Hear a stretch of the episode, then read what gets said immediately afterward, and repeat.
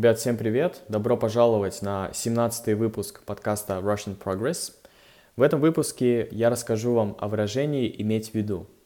И те, кто слушает более сложные выпуски подкаста, возможно, вы такие задумались, а что вообще такого сложного в этом выражении, почему ты решил о нем рассказать?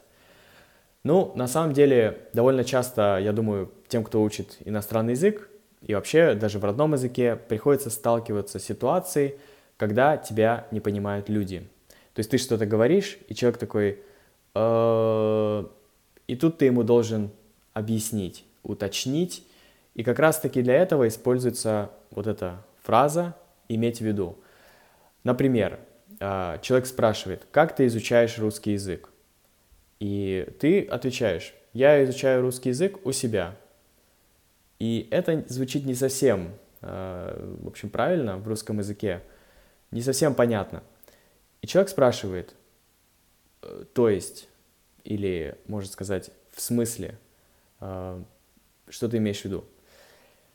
И ты отвечаешь, ты начинаешь с этой фразы.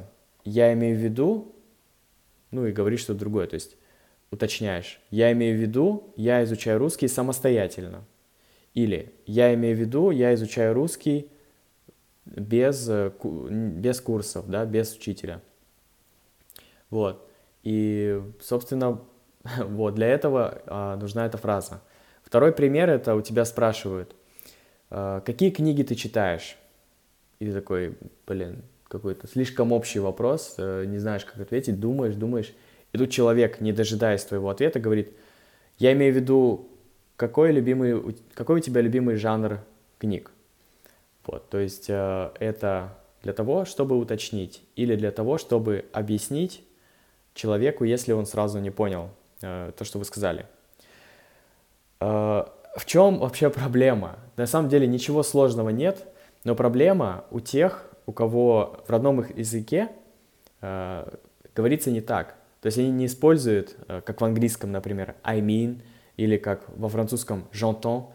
Они, э, и я в частности сейчас говорю о носителях испанского и итальянского языков, они говорят говорю. То есть э, в нашем первом примере, как ты изучаешь русский, я изучаю русский у себя, что ты хочешь сказать, я говорю, я изучаю русский э, самостоятельно.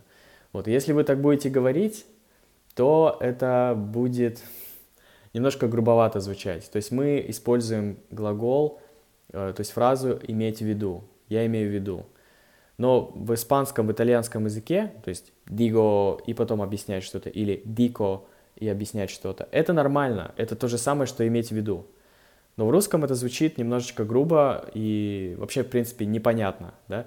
А, поэтому, собственно, для вас, э, носителей испанского и итальянского, я думаю, в других языках тоже может быть по-другому, не как в английском и французском – и в русском, а, я решил сделать, а, обратить внимание вот на эту с первого взгляда простую фразу. Собственно, вот, и да, я совершенно забыл сказать в начале, что к этому выпуску есть полная транскрипция на сайте, так что если вы хотите перевести все слова, которые вы, в общем, не знаете, если вы хотите прочитать то, что я сказал, вы можете зайти на сайт russianprogress.com, и там воспользоваться транскрипцией.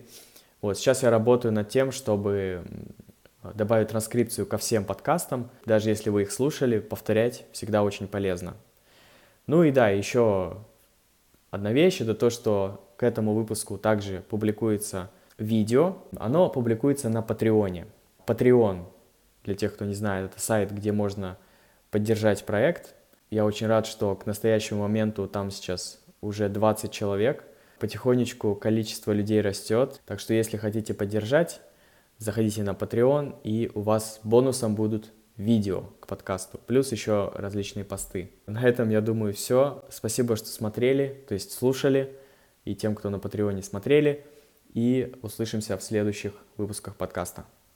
Всем пока! Ребят, только я закончил записывать этот выпуск подкаста, как э, я получил сообщение от своего друга, который спросил у меня, чем занимаешься сейчас? Я имею в виду про языки. Вот. И самое забавное, что он написал в виду слитно. Вот. И это вообще распространенная ошибка у носителей русского языка, потому что у нас есть еще такой оборот, как э, ввиду того, что, что означает по причине того, что, из-за того, что и так далее. Поэтому часто путают, как слитно или раздельно пишется. Иметь в виду это раздельно пишется, и ввиду того, что слитно. Вот. И еще одна вещь, которую я забыл сказать, это то, что иметь в виду, это еще означает учитывать, что-то учитывать. Например, э, мне говорят в комментариях к видео, да, что, чувак, ты очень много говоришь слово «вот» и очень много говоришь слово «то есть». Я такой, ну окей, ладно, буду иметь в виду. То есть буду обращать на это внимание, буду себя как-то контролировать, чтобы меньше использовать эти слова-паразиты. Так что на этом все. Спасибо, что слушали и услышимся. Пока.